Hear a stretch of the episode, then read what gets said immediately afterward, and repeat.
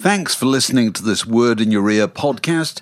If you'd like to get early access to all our productions ad-free, priority booking for our live events, and to take part in our weekly quiz, go to patreon.com/wordinyour ear for more details.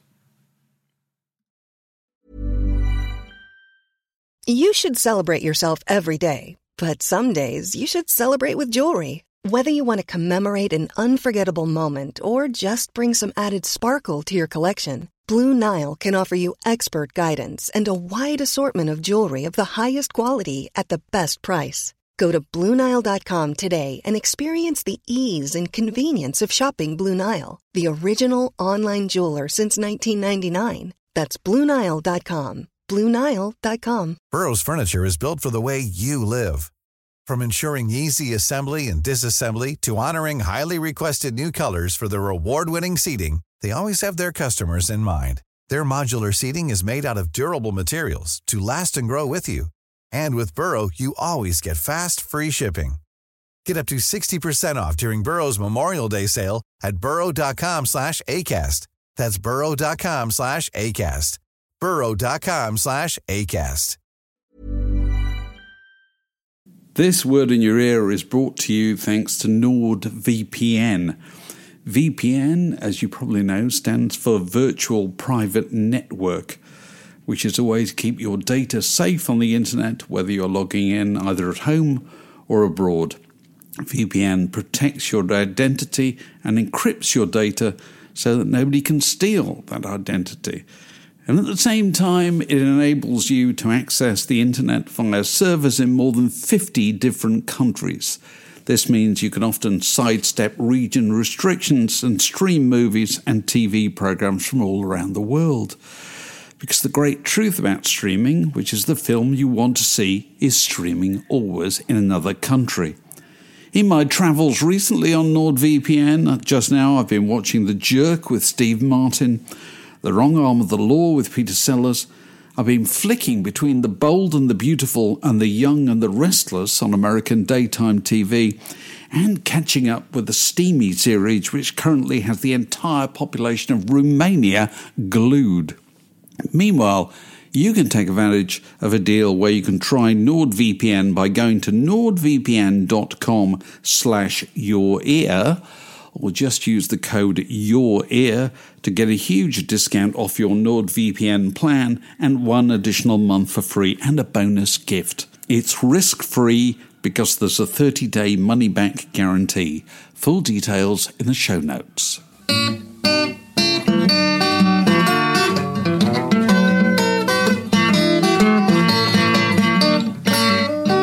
You're listening to a podcast from The Word. So here we are. We're in Soho, Mark. This is very exciting. We're down at the basement of 21 Soho, just off Soho Square, which is where we're going to be for two Word in Your Ear events. We're going to be on the 25th of September, where we're talking to Richard Morton Jack about his fantastic book about Nick Drake, and also Kathy Unsworth talking about Season of the Witch, which is her story about being a teenage goth. Absolutely. And then we're back here the following month with John Higgs. John, who wrote an excellent book about the Beatles and James Bond not long ago. And he's just had his 10-year-old book about the KLF republished in a hardback edition. So he's going to be talking about that. And he's also involved in writing the book with our other guest. With Ian Broudie. He wrote the book about Ian Broudie's, his memoir about his life in the lightning seeds, which will be a very good story. That's going to be really interesting, I think. So Ian Broudie and John Higgs. And so, if you haven't got your tickets already, make sure you do so. We've just had the great excitement of walking through Soho. You don't go in Soho very often. Not that often, but nearly every time I do, I see somebody well known, or Stephen Fry scurrying. It's usually Stephen Fry or Paul McCartney. Somebody like that, somebody immensely famous. It's a member of the Private Eye staff. But and today was no exception. I'd say we're topping it. We've moved to a new level, actually. We passed someone who I can categorically confirm was the drummer of Principal Edwards Magic Theatre, who I saw in, I think, 1971 on stage at the Wheelie Festival playing a song called Kettering. So there you go. Yeah, actually, he used to live quite near me in Chiswick, and I recognise him. For the Lynn Edwards of Principal Edwards Magic Theatre. I thought that guy looks familiar. It suddenly struck me to see past. For the benefit of anybody who is not familiar with the theatre, can you recapitulate their story? They're kind of alumnus of John Peel's Dandelion. John Peel absolutely loved them, and I think he put out some of their tracks on one of his compilations, actually. What are they? They're a kind of, hippie, collective theatre group. Songs, people dressed in strange robes, pointed hats. Very often a dog on stage. Very well done, yeah. So kind of rambling, kind of commune-dwelling people of the type of the Global Village Trucking Company, in that kind of bracket, really. But yeah, Peel loved them. And we were talking about those Dandelion compilations. What was the name of that Dandelion compilation? There is some fun going forward. There will be some fun going forward. I think it was called. That's right. I think it had a picture of John Peel in the bath on the cover. Yeah, it did. Yeah, with a naked woman. With a naked woman. Oh God. It was pretty much obligatory. Things you cannot do. I can't even barely even say it, actually. So, Lord. So the drummer of the Magic Theatre probably thinks he goes through life nowadays unremarked and unrecognised. Well, how wrong he is. Well, I mean, it happened to us. We were at a show. Paul McCartney's, which we discussed actually. Paul McCartney's wonderful photographic show at the National Portrait Gallery, and this girl came up to us. I thought she was going to tell us to stop taking photographs. Actually, we were taking photographs ourselves with some Paul McCartney's pictures in the background. She said, "I've just got to say, I was a Word reader and Word subscriber, and I really loved the magazine. I'm so sorry it's not there." We were just thinking how she must have thought this was absolutely priceless. The two of us, all these years later, still knocking about together in Soho, gone to see a Paul McCartney exhibition, and now taking selfies of ourselves with McCartney's prints in the background. It's pathetic. Oh, God almighty. It was so on brand. It puts our characterisation of Mick and Keith and Ronnie as being compo, cleggy and foggy from the last of the summer wine, rather in the shade, doesn't it, really? And but it was always nice to be... To be recognised by a grateful Word reader. I always think somebody's going to complain and say, I haven't had an issue for 10 years and I paid a subscription. Yeah, I'm still on direct debit. Yeah, absolutely. So that was nice. That's our adventure in the Wild West End. And how good was the show? So we went to see... Well, you've seen it before. I've seen it. This is my second time. It's called 1963 to 64, Eyes of a Storm. Eye of the Storm, yes. That is the title. And it's McCartney's photographs from that period. In kind of, I suppose, in three sections, really, aren't there? There's the kind of UK stuff, 1963, and then there's the kind of late 63 Paris section, and then 64 from Ed Sullivan kind of onwards, their first trip to America. I thought it was absolutely wonderful. But isn't it just, as you said to me, it's kind of... It's a memento of a period where they suddenly had enough money to buy the toys they wanted. Yeah. And the toy that Paul McCartney wanted... was a proper camera, not an Instamatic. Actually, it's probably pre-Instamatic in those days, So a proper camera. And also he could afford to pay for the film and the processing. And so it's a real fad, isn't it? The exhibition is a kind of a memento of a 9-day wonder, isn't it, really? Yeah, it is. That happens to coincide with these absolutely extraordinary events. Yeah. It's a very well-done exhibition. We're apparently out there on a quiet day. Well, I hate to think what it's like on a busy day. It's heavy, wouldn't it? Because there are a lot of people in there today. And it starts with, early shots of them doing Jukebox Jury. Jukebox Jury, lots of pieces of David Jacobs. I must actually, slight detour, I want to tell you about this. I didn't warn you about this. I'm talking about Jukebox Jury. It's this year is the 100th anniversary of the Radio Times, and I do stuff for the Radio Times. And they asked me, they got in touch with me and said we're doing 10 covers from the past, historical covers, and we want people who were there at the time to write something about them, what they represent. Can you reveal what you chose? No, I didn't choose one. They said, "Can you do this one?" And they gave me the cover of the Radio Times from, I think it's December 1963, when they appeared on Jukebox Jury, when the Beatles appeared on Jukebox Jury. And I said, great, I can do that, I remember that. Now, I wrote a piece about it, only a short piece. And one of the things I wrote a little bit about, but I feel I can talk to you more about, was the fact I had mentioned in just a couple of sentences, this is a relic of an era when groups were always represented photographically by a number of cut-out heads. Do you remember this? And so what you have is, you know, the graphics on the cover, Jukebox Jury, and then the Beatles are down the side. That's right. Kind of thing, stacked up on top of each other.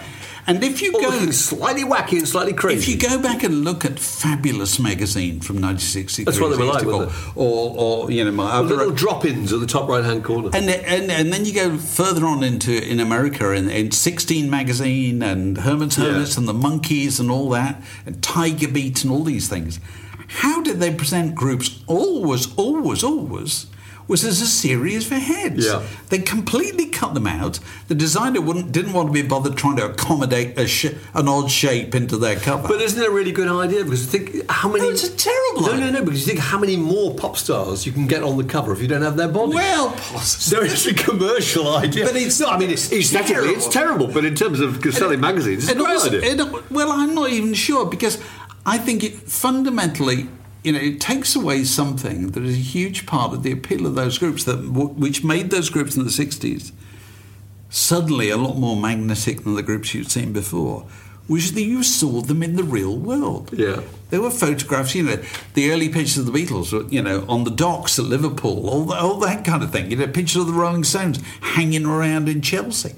It was the background... You know, they lived in the same world as you did. Yeah, it does not give the impression that they're three-dimensional. They don't look real at all. They look like cartoons.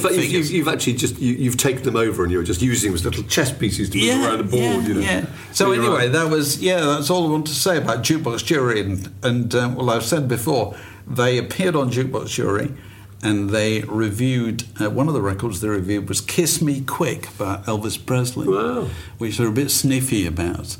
And Paul McCartney says it's like Blackpool on a Saturday afternoon, which at the time was considered a hugely disrespectful thing to say about Elvis Presley. And about Blackpool. Possibly. So there they are, you know. And so McCartney's focusing on anything, pointing his camera at anything that looks like showbiz. Oh, it's so... It looks as if he's going to take it back to his father in Liverpool and say, look who I saw down in the smoke or whatever, you know. Here's a camera. Here's a showgirl. You know, all those kind of things. It is. It's kind of starstruck, isn't it? It's really starstruck. I love pictures of David Jacobs because you think, I'm actually in a room with David Jacobs. Obviously, we'll get on to this later, but things change very rapidly the other way around. The whole world looking at them. But it's so funny because you've got all the... If you're students of the kind of... You know, the Beatles family, as we are, to see Louise Harrison, George's sister, fabulous, looks just like George. Peter Ashe, Jane Asher, Frida Kelly from the fan club, Robert Freeman, the photographer, Judy, Brian Somerville, who married. The secretary who married George Martin. Judy was there. Oh, Judy Lockhart. Lockhart Smith. That's right. Yeah. So they're all in there, and also. A few captions which say "unknown woman," which I think is absolutely brilliant. Unknown woman is in it all the way. Yeah, she appears all the time, and so McCartney is kind of pretending to take a picture of some quite well-known light entertainment presenter, and then turns the camera and focuses on the girl in the back, who's immensely fired up by excited about the fact that Paul McCartney is taking a photograph of her. What a little devil! Absolutely. So that's good. No, yeah, it really is. You can't help thinking that every time Paul McCartney casts his eyes on what would have been described in those days as a cracking bird... he thinks... I'm going to take a picture of her. I'm going to take a picture of her. And... It's funny they're all in black and white too, because you think of the past as being black and white. Oh, God, it's black and white. I mean, it changes the colour later on, and you feel a bit robbed, actually. But it's still got immense amounts of the thrill of being a Beatle. Everything around them, they're absolutely knocked out about. And the thing that struck me, too, is that...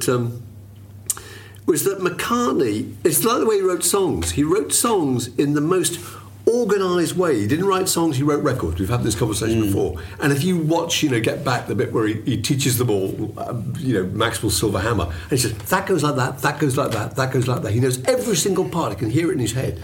And, Come and Get It for Badfinger, that demo he did in about, half an hour. Every single part he's worked out. And actually, I thought he took pictures the same way. Because if John Lennon had taken pictures, John Lennon's pictures would have been kind of sense impressionistic, and they would have been slightly pretentious. They were broadly about John Lennon, actually. Yeah, yeah. Even if they were pictures of somebody else, it would be telling you something more about John Lennon by the way he took them. Whereas McCartney's pictures have a kind of architectural, structural quality, which is fantastic. Yeah, really thought through. Yeah. You get lots of context, the tell a story, you're backstage in a theatre, you're on the streets in Paris, you see the people on the boulevard, you see Parisian paparazzi taking pictures of them. It's just, I thought they were really fantastic. It's just the compositional sense is brilliant. As an exhibition, it's really well done. Yeah. Very, very well done. The captions are all there. Yeah. You want to know who every person is in every picture. Well, I do. Yeah. I'm fascinated by the supposed minor characters, that you see. You see a picture of Tony Barrow, who was the PR. Yeah, he wrote the sleeve notes. Wrote the sleeve notes for Twist and Shout, I think he did, and was Tony Barrow, the man who originated the famous line that our old friend Paul Danoy always used to repeat, which is "Pot picking is fast and furious business." That's right. I think he was. Anyway. Tony Barrow, slightly greased back hair, looks as if he ought to be on the fairground in That'll Be the Day. Yeah. And then in the same year, what's his name? Robert Freeman. Robert Freeman, the photographer. Who suddenly looks like... He's got a turtleneck sweater. The smoothest man you've ever seen. He's got his hair greased back. Looks fantastic. No, he's not greased back at all. No, that's what... There's no Brill Cream. Barrow Brill Cream. Not Freeman. That's the big division. Yeah, because the Beatles had given up a little too, hadn't they? Absolutely. Yeah. That was the thing that was different about the Beatles, that the hair was forward, it wasn't back. And 50s, hair goes back. Yeah. 60s, hair comes forward and goes, right down over the eyes. And then, of course, they go to America, don't they? Well, that's an amazing bit. It changes to colour. So McCartney's now changed colour when they go to Palm Beach, when they go to Florida, and he buys some Kodachrome or something. And you actually feel like saying, Paul, no, stop. It ruins it. But the American bit's amazing because now he's much like the Paris actually, but even more so here. They're the tourist pictures, aren't they? They're pictures taken by somebody in 1964 who's never been to America. And we were talking about this earlier. I mean, I didn't know anybody in 1964 who'd been to America. Not for a year. I didn't go to America myself till 1977.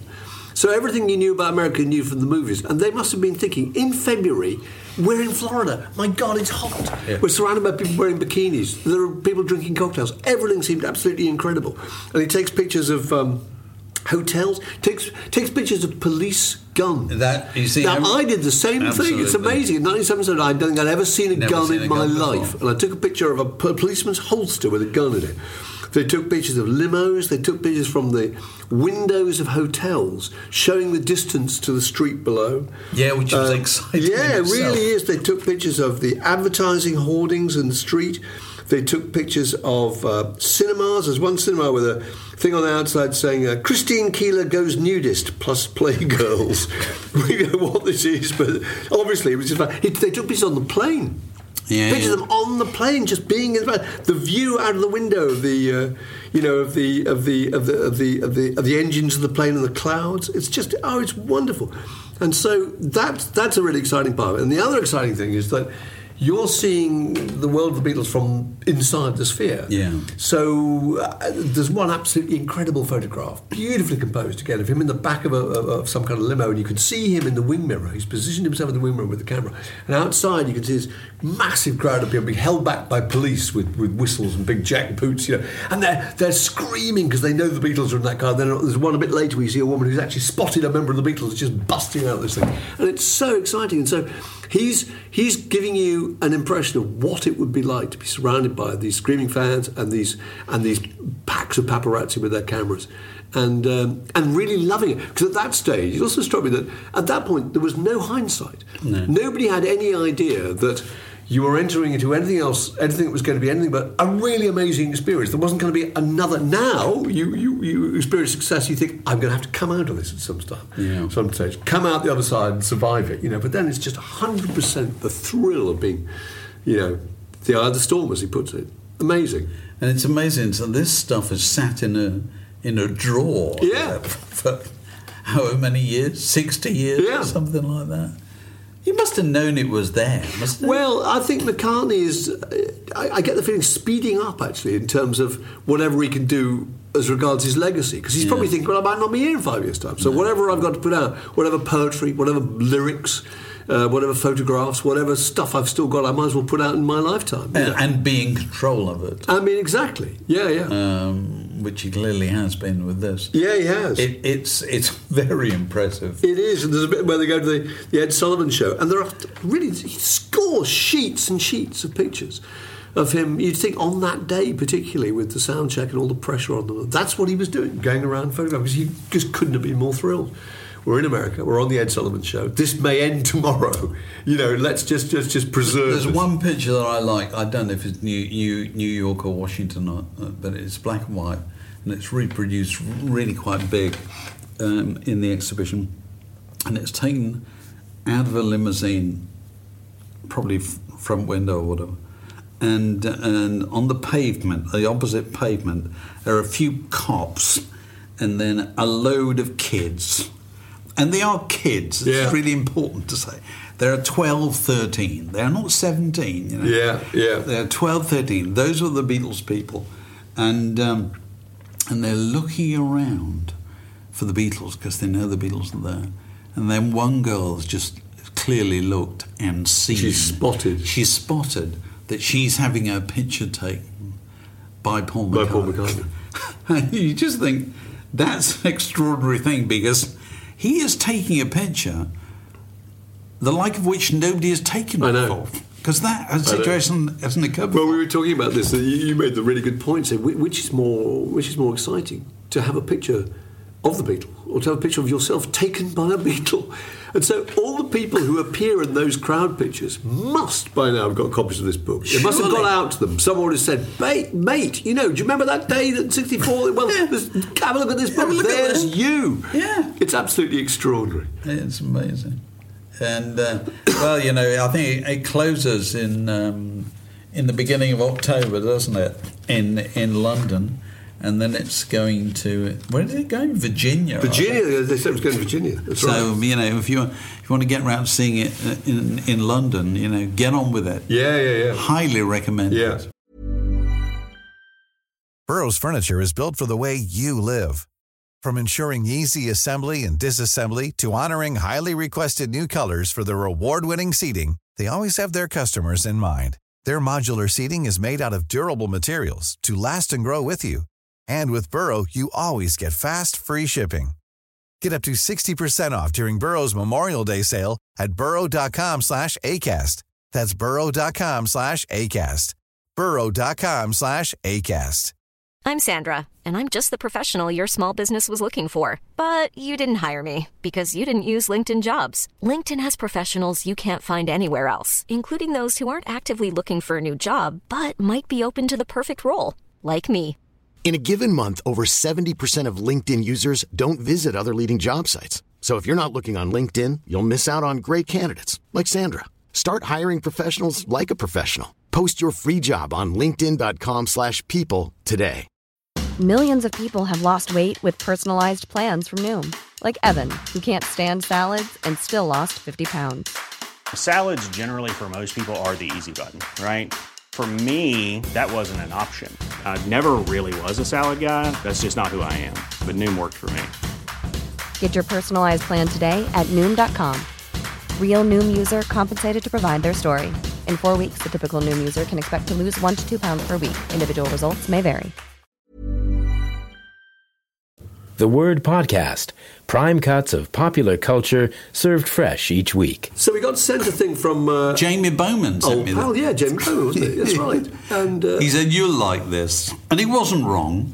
It was a website where somebody's gone to the trouble of working out the bands who have had the most members.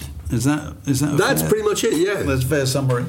And I was astonished to find out who had the most. Did that surprise you? It did. The group had only been going 40 years. Has had 73 members. The Waterboys. The Waterboys. I know. I didn't see that coming. But Santana were not Santana, 67 members in whatever it is, about 55 years. Iron Butterfly, 59. Iron Butterfly. Texas Midnight. The one they left out, actually, I don't think it was in that list, famously, was The Fall. I mean, there are rumours that The Fall has many 60 members, yeah, but The Fall certainly had 43 members. There was a great piece in Viz once, kind of spoof piece, which started off with the immortal words, most people in Britain have been a member of The Fall at some stage of their lives, which is really good. And it reminded me that there were three people who were thrown out of The Fall under the most extraordinary circumstances. Mark Riley was sacked, supposedly for dancing to Deep Purple. Yeah, Mark E. Smith saw him dancing to Deep Purple in some club on his wedding day. He was sacked for this crime. I mean, I'm sure he had a reason for sacking him. He was just using this as a kind of characterful Mark E. Smith type thing. Somebody else was sacked for fiddling with Mark E. Smith's amp, but somebody else for eating a salad. A sound engineer who ate a salad in front of him and then discovered that the tour bus didn't pick him up the next morning. Amazing. Canned Heat, 43 members. There was no HR department in The Fall. Absolutely none. You couldn't take it to anything. No. Canned Heat, how many? Canned Heat have had 43 members as well. My goodness. Cradle of Filth, 39. Simply Red, 26. How many members of Canned Heat can you name? Well, I can probably remember the original five. We're going to do it? We're going to do it. Fito Della Parra on drums. Okay. Larry the Mole Taylor on bass. Henry the Sunflower on guitar. The Blind Owl.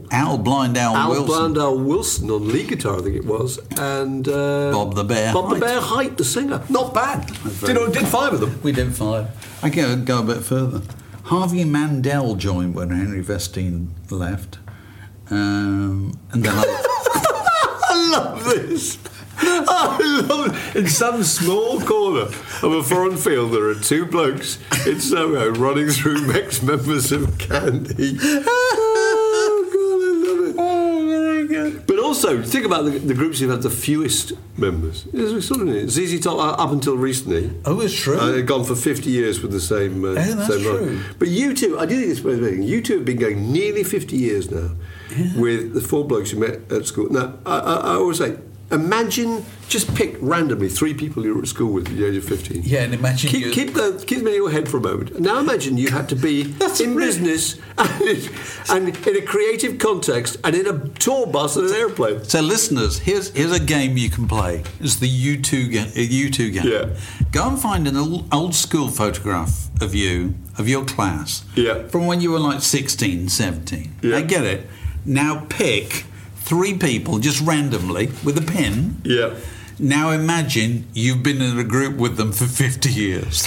How do you feel? Yeah. Obviously, if the money's pouring in, fine. But it's still a strain, isn't it? It's still an odd one. It's still a strain. No, that's amazing. I think that's incredible. Husker Du, Blur, Muse, The Strokes, and Radiohead. None of them have ever changed their lineups. Yeah. Pretty good, isn't it? It's remarkably good. It is. No, I mean, they probably all got... kind of similar profit-sharing arrangements to the ones that you two have got. Yeah, certainly. So nobody's falling out because they're not making as much money as the songwriter. Exactly. So there'd be no reason to leave, precisely.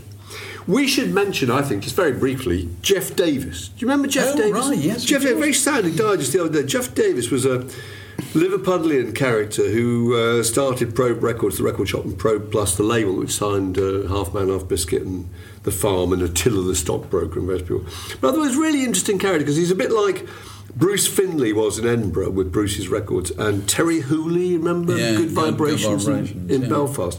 That he's one of these guys who had a record shop and invited in, waifs and strays, miscreants... misfits, creative types. Do you know what I mean? Yeah. The lost, the lonely, the different. The kind of people actually often went on and formed bands. Pete Burns of Dead or Alive. Lots of pictures of him working in Probe Records when he was a teenager.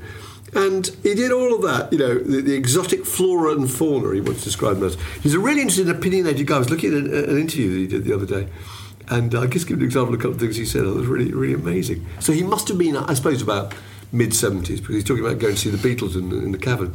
So the first time I saw the Beatles, I didn't get them at all. There were only one of two non-jazz bands playing that night when I first encountered them. Kenny Ball was headlining, and the Beatles came on at around 2am. The noise they made. They used amplifiers, and none of the jazz bands did back then. A few seconds was enough for me and my mate. We went down to the pierhead, where there was an all-night tea and pie stall, and we hung out there until we thought it'd be safe to go back in again. Such a great thing to say, because normally people go, I saw the Beatles change my life. They were brilliant. They were absolutely brilliant. That was really great. He did, however, go on and see them, I think, about 50 times more. They talked about record shop. It's so opinionated. And so, this is really why he formed a record shop. He said there was a place called Edwards in Kensington. It was the only kind of second-hand record shop. Kensington, which is a part of Liverpool. So I went in there trying to buy The Doors, Waiting for the Sun. The guy behind the counter wouldn't let me hear the tracks from the record. Wouldn't even remove the sleeve from the window to let me look at it. And he put me off spending my money, and it just left me thinking I could do a better job. So that's why he started a record. Didn't he dedicate himself to making sure everybody in Liverpool heard "Forever Changes" by Love? I think he did. He never tried it on me. Well, I wasn't at Liverpool. No. Well, you would take some converting. That's not one of your favourites. No, I mean, to be fair, with "Forever Changes," I try again every year. I do. Yeah. Once a year, I get it out. I put it on. Yeah. No, still nothing. Still nothing. You feel anything? The earth move? No. Not at all. It's a really odd thing. I'm fair about it. I am trying. Yeah. But you can't try with music at all. No. So, Probe. I have a dim and distant memory of going in there once. God knows how many years ago. I mean, it wasn't far from the cavern, was it?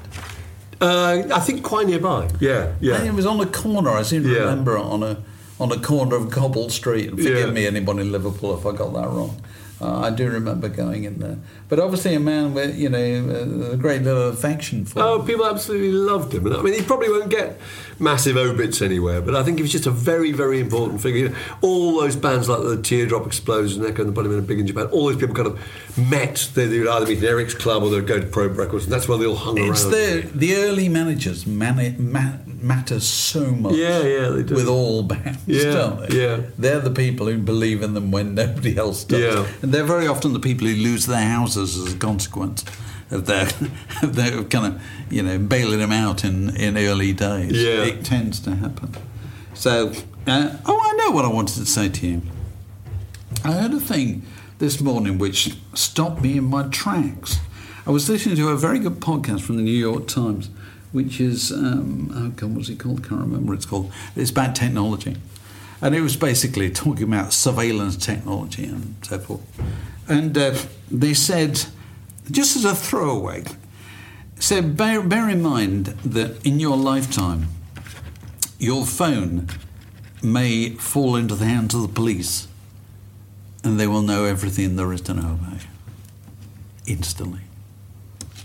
And it really made me think. Because it's obvious, really.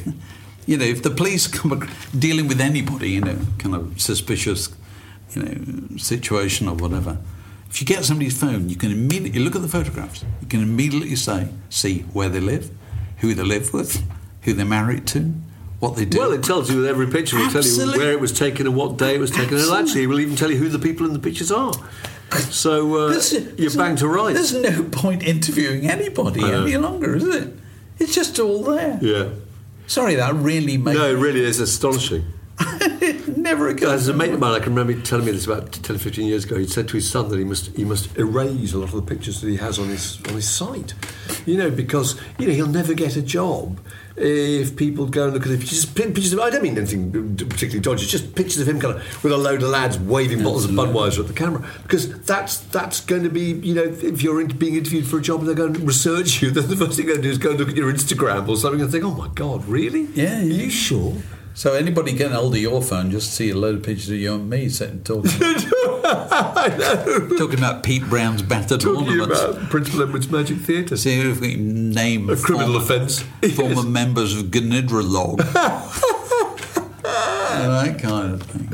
So what else were we going to talk about? We're going to talk about Simon Raymond had said something about CDs coming. Oh God, yes, Simon Raymond. Very interesting. Simon Raymond of 4AD and Cocktail Twins and so forth. He posted a thing the other week saying that for the first time in living memory, they had sold more CDs than they had sold long-playing records. Yeah. And I thought, is the comeback that I have long predicted? Well, I think you're right. Is it happening? Right. Is the tide turning?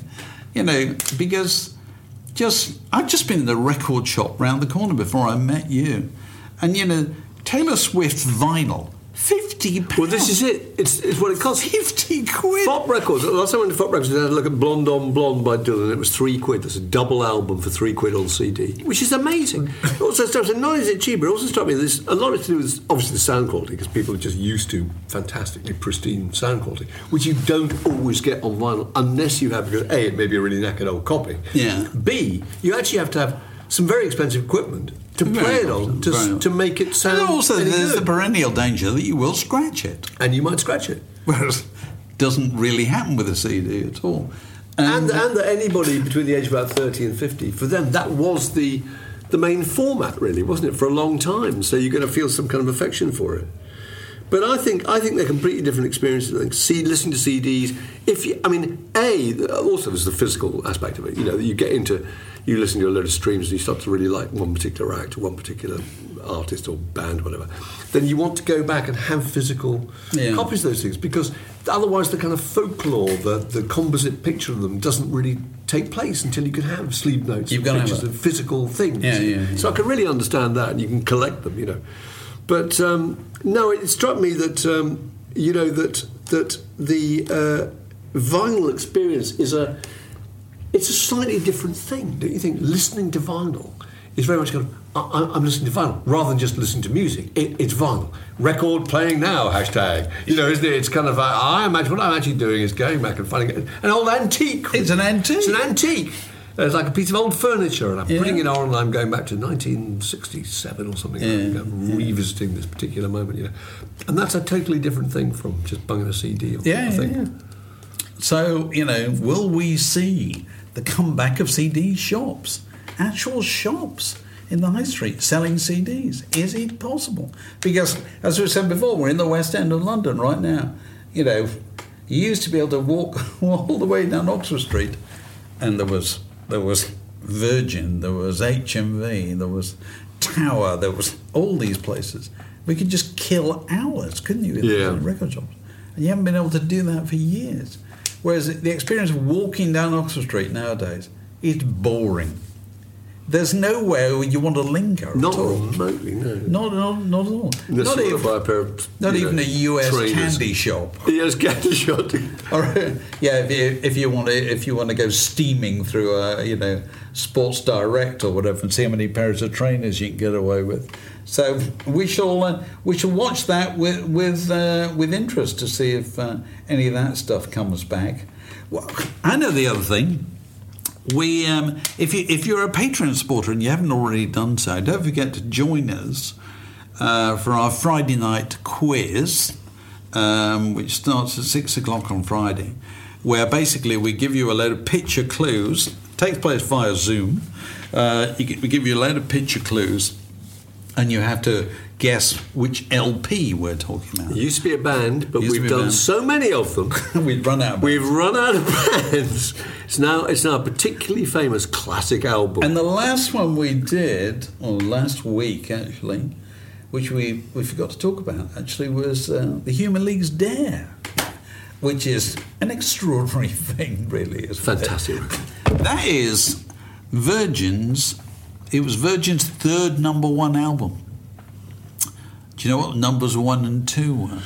Numbers 1 and 2, I think, were Tubular Bells and Hurgis Ridge. Except that they were in the other order. Oh, okay. Hurgis Ridge went to #1 first. Oh, right. Yeah, I never knew this. Oh, God. And then, obviously, on the back of it, Tubular Bells got to #1. Wow. And then it was Dare by the Human League. And then the next one, Face Value, was the first Phil Collins. Yeah. Was it Face Value? Face Value, I think it is. Face Value. And it is still amazing to reflect, when thinking about the Human League's Dare, that Phil Oakey didn't want Don't You Want Me. Didn't want it on there. Isn't it the last track, the second song? It's the last track on the whole album. Didn't want it. He didn't want it on there. He certainly didn't want it as a single. I think it was the fourth single from that album, wasn't it? I think it was Simon Draper, who ran Virgin, pretty much overruled them and said, that's coming out as a single. Yeah. And it went to number one in, when are we talking about, Christmas 1982. Yeah. And it's only through the good graces of that record that we were spared the Christmas number one that year being Cliff Richard and Daddy's Home. Daddy's Home. Incredible. It struck me when we were doing that quiz that we'd interviewed Martin Ware. Do you remember that? Yeah. This is about a year ago. We interviewed Martin Ware about a memoir, a very, very good memoir he had. And he was talking about the very bitter breakup of the Human League when he and Craig Marsh were booted out. And they formed the BEF and they started to make a record. And the only place they could do it was the same studio as the Human League were in. And I think it was they worked at night, the Human League worked in the day, I can't remember what it was. But they said one day there was unbelievable animosity between them. Incredible rivalry too. And he said that they found some tape and stuck it on one of the reels and played it. And it was an early kind of demo of some of the Human League material that eventually finished up on Dare with the two girls singing it. And they just breathed a massive sigh of relief and thought, this is absolute garbage. There is no way that the Human League, without us, are ever going to get anywhere in this world. And the happy end of the story actually was that both groups did really, really well. Yeah, because they got 1%, didn't they? They got 1% of it, exactly. But it was fun doing the quiz. One of the clues was a slide with Norman Wisdom on it and the Ramones. Yeah, and it's lovely because it's things that dreams are made of, isn't it? Norman Wisdom, Johnny, Joey, Dee Dee, Good Times. Good Times. That's and another clue was Michael Caine in Get Carter. Yeah. Because of course the theme from Get Carter is on the album. So Roy Budd, who I think is the person who wrote the theme from Get Carter, must have made quite a few quid out of that. Yeah, because it was a huge hit record in America. And how is the American edition of Dare different from the British edition of Dare, Mark? Yeah, one of them, the American one, I think, has an exclamation mark. Has an exclamation mark at the end of Dare. Which was something inspired by a cover of Vogue. Cover of Vogue, yes. We had the actual cover of Vogue. Yeah, and so if you're fascinated by things like that, join us every Friday evening. You're a Patreon supporter, and if you're not fascinated by things like that, what the hell's wrong with you? This podcast was brought to you by The Word.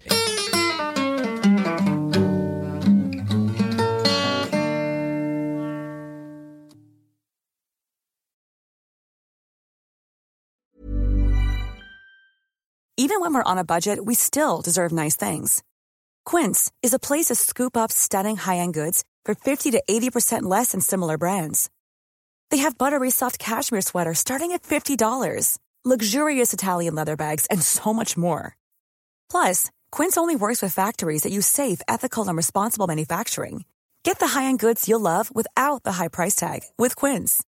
Go to quince.com/style for free shipping and 365-day returns.